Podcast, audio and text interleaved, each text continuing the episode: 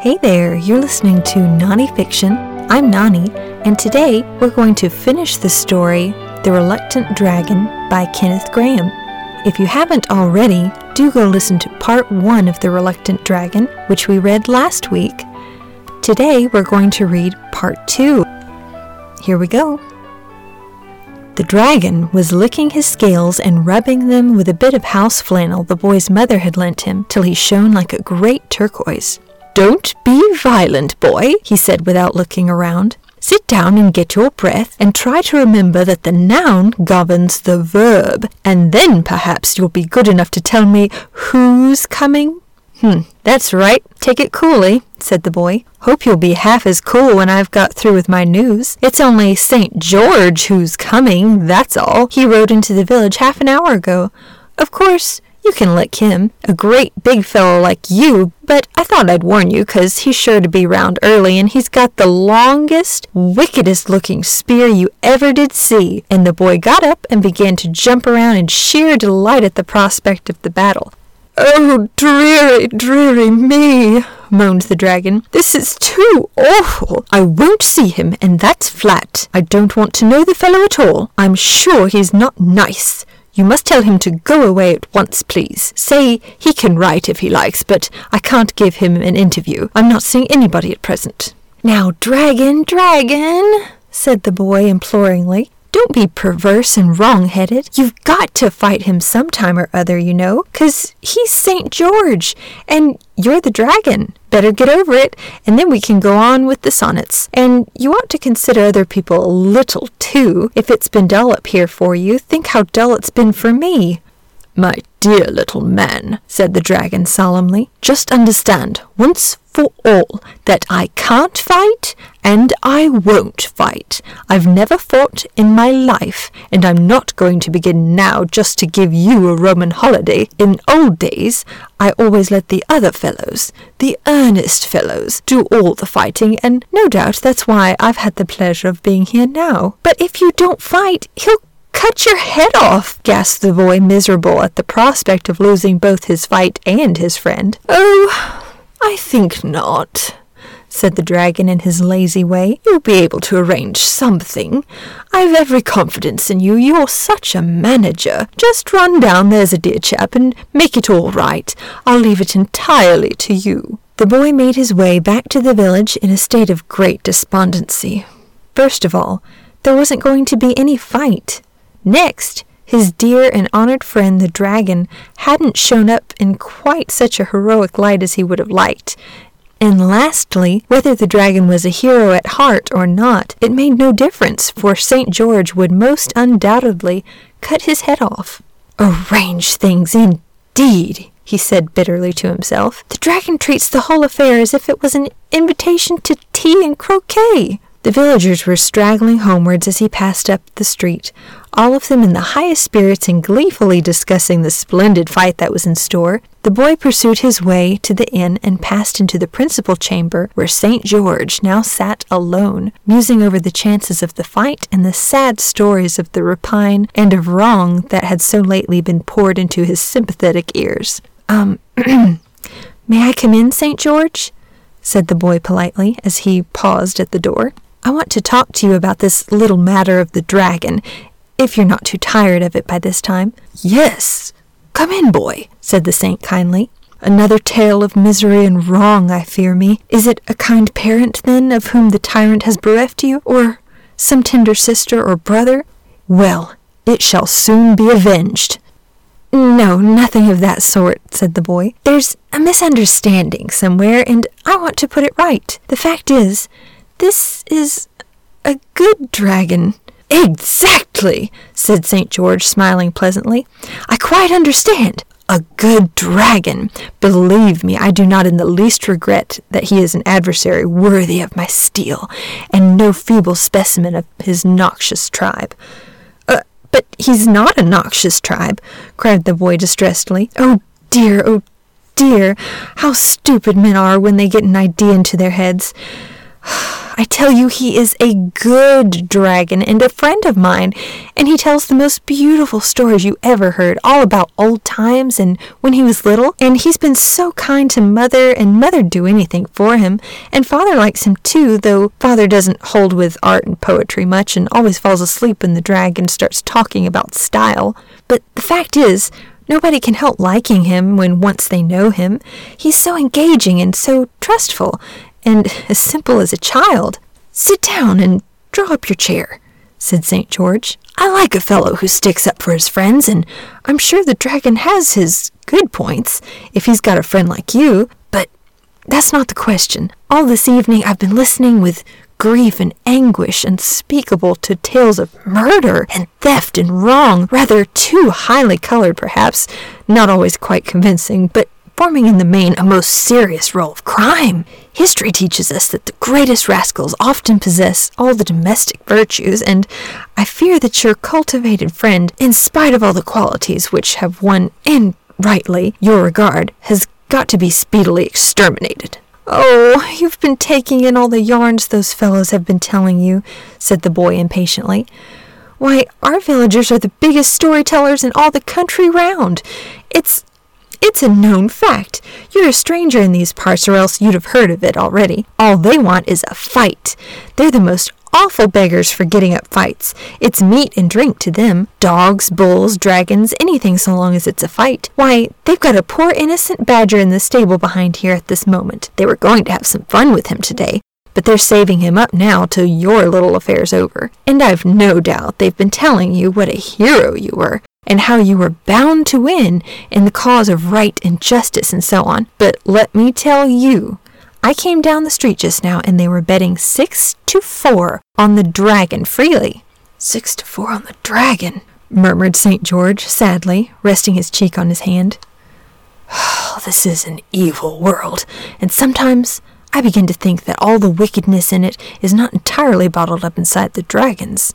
And yet, May not this wily beast have misled you as to his real character, in order that your good report of him may serve as a cloak for his evil deeds? Nay, may there not be at this very moment some hapless princess immured within yonder gloomy cavern?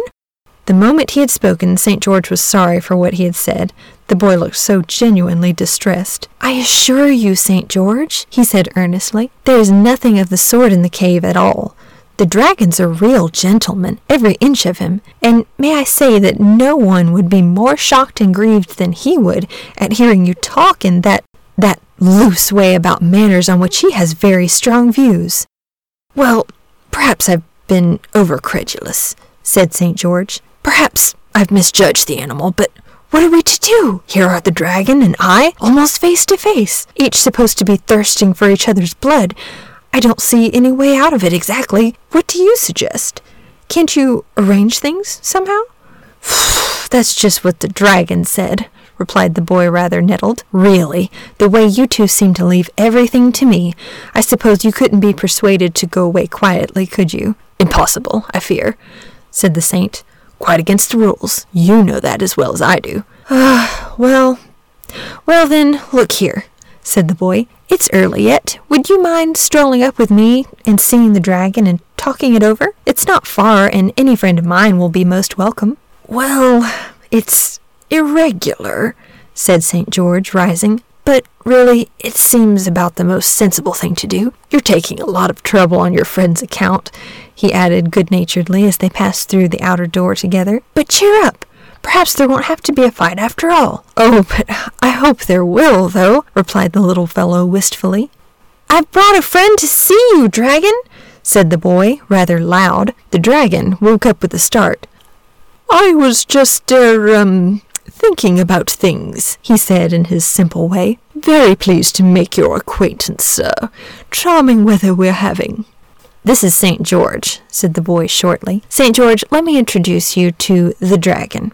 We've come to talk things over quietly, Dragon, and now, for goodness sake, do let us have a little straight common sense and come to some practical, businesslike arrangement, for I'm sick of views and theories of life and personal tendencies and all that sort of thing. I may perhaps add that my mother is sitting up. So glad to meet you, St. George, began the dragon rather nervously.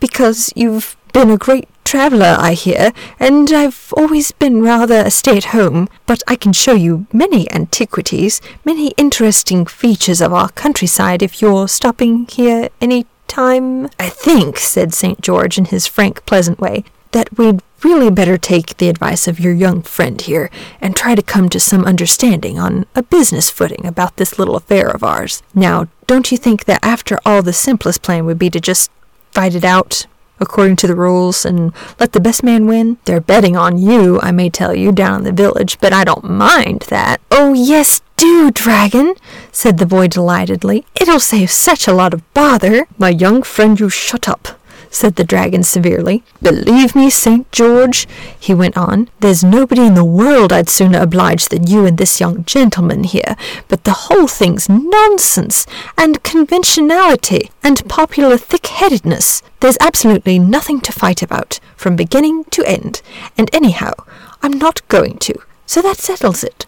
But supposing I make you, said St. George, rather nettled. You can't, said the dragon triumphantly. I should only go into my cave and retire for a time down in the hole I came up. You'd soon get heartily sick of sitting outside and waiting for me to come out and fight you, and as soon as you'd really gone away, why, I'd come up again happily, for I tell you frankly, I like this place and I'm going to stay here. St. George gazed for a while on the fair landscape around them. But this would be a beautiful place for a fight, he began persuasively. These great bare rolling downs for the arena, and me in my golden armor, showing up against your big blue scaly coils. Think what a picture it would make! Now you're trying to get me through my artistic sensibilities, said the dragon.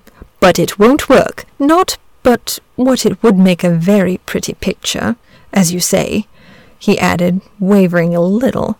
We seem to be getting rather nearer to business, put in the boy. You must see, Dragon, that there's got to be a fight of some sort, 'cause you can't want to have to go down that dirty old hole again and stop there till goodness knows when. It might be arranged, said St. George thoughtfully. I must spear you somewhere, of course, but I'm not bound to hurt you very much. There's such a lot of you that there must be a few spare places somewhere. Here, for instance, just behind your foreleg. It couldn't hurt you much just here. Now you're tickling, George, said the dragon coyly. No, no, no, that place won't do at all. Even if it didn't hurt, and I'm sure it would awfully, it would make me laugh, and that would spoil everything. Let's try somewhere else then, said St. George patiently under your neck, for instance, all these folds of thick skin. If I speared you here, you'd never even know I'd done it. Yes, but you are sure that you can hit off the right place? asked the dragon anxiously. Of course I am, said St. George with confidence. You leave that to me. It's just because I've got to leave it to you that I'm asking, replied the dragon rather testily. No doubt you would deeply regret an error you might make in the hurry of the moment, but you wouldn't regret it half as much as I should. However, I suppose we've got to trust somebody as we go through life, and your plan seems, on the whole, as good a one as any. Look here, Dragon, interrupted the boy, a little jealous on behalf of his friend, who seemed to be getting all the worst of the bargain. I don't quite see where you come in. There's to be a fight, apparently, and you're to be licked, and what I want to know is what are you going to get out of it? St. George, said the dragon, just tell him, please. What will happen after I'm vanquished in the deadly combat? Well, according to the rules, I suppose I shall lead you in triumph down to the marketplace, or whatever answers to it, said St. George. Precisely, said the dragon. And then and then there'll be shoutings and speeches and things, continued St. George, and I shall explain that you're converted, and see the error of your ways, and so on. Quite so, said the dragon. And then? Oh, and then, said St. George. Why, and then there will be the usual banquet, I suppose. Exactly, said the dragon. And that's where I come in. Look here, he continued, addressing the boy. I'm bored to death up here, and no one really appreciates me. I'm going into society, I am, through the kindly aid of our friend here, who's taking such a lot of trouble on my account, and you'll find I've got all the qualities to endear me to the people who entertain. And now that's all settled, and if you don't mind, I'm an old-fashioned fellow. Don't want to turn you out, but, um, remember, you'll have to do your proper share of the fighting dragon, said St. George as he took the hint and rose to go. I mean, ramping and breathing fire and so on. I can romp all right, replied the dragon confidently. As to breathing fire, it's surprising how easily one gets out of practice, but I'll do the best I can. Good night. They had descended the hill and were almost back to the village again when St. George stopped short. Ah, knew I had forgotten something, he said. There ought to be a princess, terror stricken and chained to a rock and all that sort of thing. Boy, can't you arrange a princess? The boy was in the middle of a tremendous yawn. I'm tired to death, he wailed. And I can't arrange a princess or anything more at this time of night, and my mother's sitting up, and do stop asking me to arrange more things till tomorrow.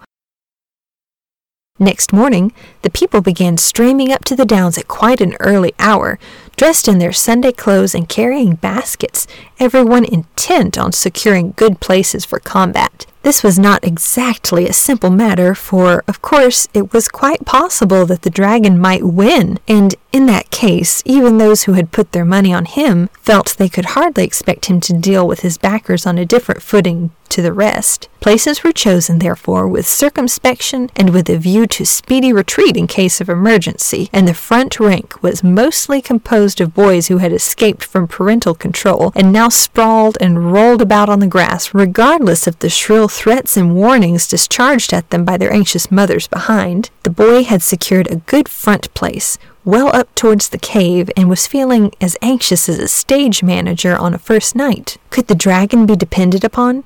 He might change his mind and vote the whole performance rot. Or else, seeing that the affair had been so hastily planned without even a rehearsal, he might be too nervous to show up. The boy looked narrowly at the cave, but it showed no sign of life or occupation.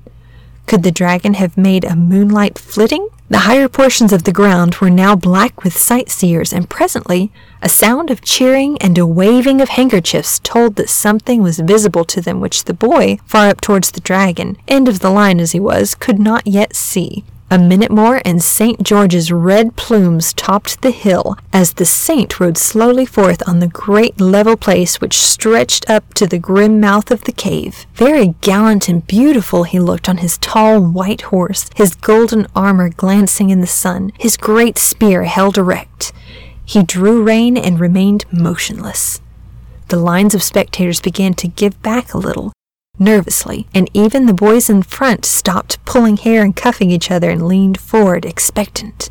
Now then, dragon, muttered the boy impatiently, fidgeting where he sat. He need not have distressed himself had he only known. The dramatic possibilities of the thing had tickled the dragon immensely, and he had been up from an early hour preparing for his first public appearance with as much heartiness as if the years had run backwards, and he had been again a little dragonlet playing with his sisters on the floor of their mother's cave at the game of saints and dragons in which the dragon was bound to win. A low muttering, mingled with snorts, now made itself heard, rising to a bellowing roar that seemed to fill the plain. Then a cloud of smoke obscured the mouth of the cave, and out of the midst of it the dragon himself, shining sea blue, magnificent, pranced speedily forth, and everybody said, Oh! as if he had been a mighty rocket. His scales were glittering, his long spiky tail lashed at his side, his claws tore up the turf and sent it flying high over his back, and smoke and fire incessantly jetted from his angry nostrils. Oh, well done, dragon! cried the boy excitedly. Didn't think he had it in him, he added to himself. St. George lowered his spear, bent his head, dug his heels into his horse's sides, and came thundering over the turf. The dragon charged with a roar and a squeal, a great blue whirring combination of coils and snorts and clashing jaws, and spikes and fire. Missed! yelled the crowd. There was a moment's entanglement of golden armor and blue green coils and spiky tail, and then the great horse, tearing at his bit, carried the saint, his spear swung high in the air, almost up to the mouth of the cave.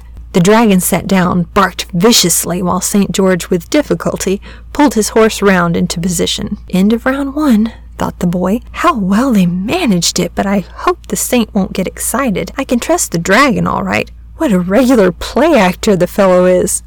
St. George had at last prevailed on his horse to stand steady and was looking round him when he wiped his brow. Catching sight of the boy, he smiled and nodded and held up three fingers for an instant. It seems to be all planned out, said the boy to himself. Round three is to be the finishing one, evidently. Wish it could have lasted a little bit longer. Whatever's that old fool of a dragon up to now? The dragon was employing the interval and giving a ramping performance for the benefit of the crowd. Ramping, it should be explained, consists in running round and round in a wide circle and sending waves and ripples of movement along the whole length of your spine, from your pointed ears right down to the spike at the end of your long tail. When you are covered with blue scales, the effect is particularly pleasing, and the boy recollected the dragon's recently expressed wish to become a social success. St. George now gathered up his reins and began to move forward dropping the point of his spear and setting himself firmly in the saddle. Time! yelled everybody excitedly, and the dragon, leaving off his ramping, sat up on end and began to leap from one side to another with huge, ungainly bounds. This, naturally, disconcerted the horse, who swerved violently, the saint, who just saving himself by the mane, and as they shot past the dragon, delivered up a vicious snap at the horse's tail, which sent the poor beast careering madly far over the downs, so that the language of the saint, who had lost a stirrup, was fortunately inaudible to the great assemblage. Round two evoked audible evidence of friendly feeling towards the dragon. The spectators were not slow to appreciate a combatant who could hold his own so well and clearly wanted to show good sport, and many encouraging remarks reached the ears of our friend as he strutted to and fro, his chest thrust out and his tail in the air, hugely enjoying his new popularity. St. George had dismounted and was tightening his girths and telling his horse with quite an oriental flow of imagery exactly what he thought of him and his relations and his conduct on the present occasion. So the boy made his way down to the saint's end of the line and held his spear for him. It's been a jolly fight, St. George, he said with a sigh. Ah, can't you let it last a little bit longer? Well, I think I'd better not, replied the saint. The fact is, your simple minded old friend's getting conceited, and they've begun cheering for him, and he'll forget all about the arrangement and take to playing the fool, and there's no telling where he would stop. I'll just finish him off this round. He swung himself into the saddle and took his spear from the boy. Now, don't you be afraid, he added kindly. I've marked my spot exactly, and he's sure to give me all the assistance in his power because he knows it's his only chance of being asked to the banquet. St. George now shortened his spear, bringing the butt well up under his arms and instead of galloping as before, trotted smartly towards the dragon who crouched at his approach, flicking his tail till it cracked in the air like a great cart whip. The saint wheeled as he neared his opponent and circled warily round him, keeping his eye on the spare place, while the dragon, adopting similar tactics, paced with caution round the same circle. So the two sparred for an opening while the spectators maintained a breathless silence.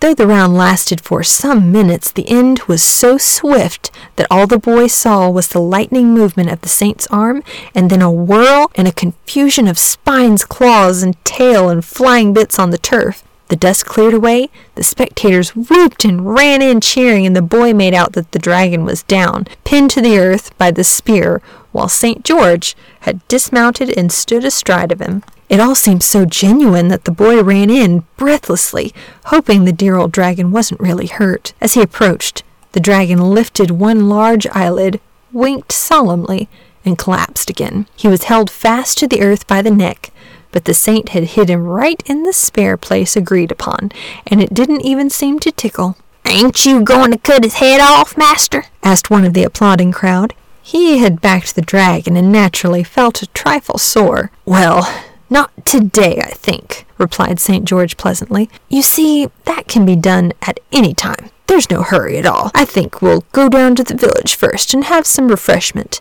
and then I'll give him a good talking to, and you'll find he'll be a very different dragon. At the magic word refreshment, The whole crowd formed up in procession and silently awaited the signal to start. The time for talking and cheering and betting was past. The hour for action had arrived.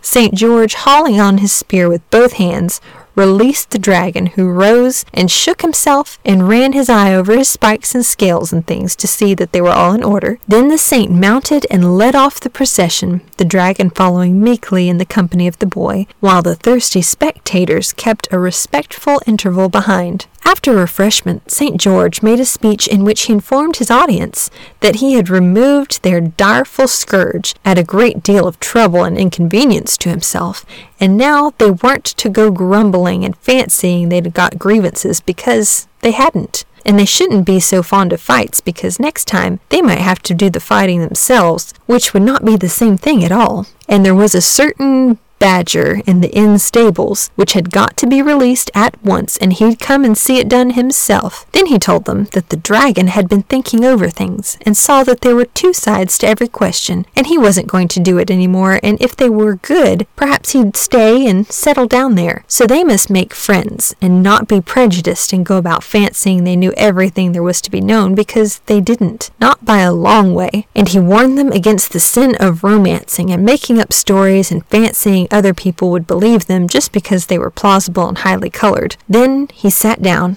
amidst a much repentant cheering, and the dragon nudged the boy in the ribs and whispered that he couldn't have done it better himself. Then everyone went off to get ready for the banquet. Banquets are always pleasant things, consisting mostly as they do of eating and drinking, but the specially nice thing about a banquet is that it comes when something's over, and there's nothing more to worry about and tomorrow seems a long way off. St. George was happy because there had been a fight and he hadn't had to kill anybody, for he didn't really like killing, though he generally had to do it. The dragon was happy because there had been a fight, and so far from being hurt in it, he had won popularity and a sure footing in society. The boy was happy because there had been a fight, and in spite of it all, his two friends were on the best of terms. And all the others were happy because there had been a fight, and, well, they didn't require any other reasons for their happiness. The dragon exerted himself to say the right thing to everybody and proved the life and soul of the evening, while the saint and the boy, as they looked on, felt that they were only assisting at a feast of which the honor and the glory were entirely the dragon's. But they didn't mind that, being good fellows, and the dragon was not in the least proud or forgetful. On the contrary, every ten minutes or so he leant over towards the boy and said impressively, Look here, you will see me home afterwards, won't you? and the boy always nodded, though he had promised his mother not to be out too late. At last the banquet was over. The guests had dropped away with many good nights and congratulations and invitations, and the dragon, who had seen the last of them off the premises, emerged into the street followed by the boy, wiped his brow, sighed, sat down in the road, and gazed at the stars. Jolly night it's been, he murmured. Jolly stars. Jolly little place this is think I shall just stop here. Don't feel like climbing up any beastly hill. Boy's promised to see me home. Boy had better do it then. No responsibility on my part, responsibility all boys. And his chin sank down on his broad chest and he slumbered peacefully. Oh, get up, dragon! cried the boy piteously. You know my mother's sitting up and I'm so tired. And you made me promise to see you home, and I never knew what it meant or I wouldn't have done it. And the boy sat down in the road by the side of the sleeping dragon and cried. The door behind them opened, a stream of light illumined the road, and St. George, who had come out for a stroll in the cool night air, caught sight of the two figures sitting there the great, motionless dragon and the tearful little boy. What's the matter, boy? he inquired kindly, stepping to his side. Oh, it's this great lumbering pig of a dragon, sobbed the boy. First he makes me promise to see him home, and then he says I'd better do it, and he goes to sleep. Might as well try to see a haystack home. And I'm so tired. And mother's. Here he broke down again. Now don't take on, said St. George. I'll stand by you, and we'll both see him home. Wake up, dragon he said sharply, shaking the beast by the elbow. The dragon looked up sleepily. What a night, George, he murmured. What a. Now look here, dragon, said the saint firmly. Here's this little fellow waiting to see you home, and you know he ought to have been in bed these two hours. And what his mother'll say, I don't know, and anybody but a selfish pig would have made him go to bed long ago. And he shall go to bed, cried the dragon, starting up. Poor little chap, only fancy his being up at this hour. It's a shame, that's what it is, and I don't think, St. George, you've been very considerate. But come along at once, and don't let us have any more arguing or shilly-shallying. You give me hold of your hand, boy. Thank you, George. An arm up the hill is just what I wanted. So they set off up the hill, arm in arm, the saint, the dragon, and the boy. The lights in the little village began to go out. But there were stars and a late moon as they climbed the downs together, and as they turned the last corner and disappeared from view, snatches of an old song were borne back on the night breeze. I can't be certain which of them was singing, but I think it was the dragon. The end. Thanks for listening. I'll read to you next week on Nani Fiction. Goodbye.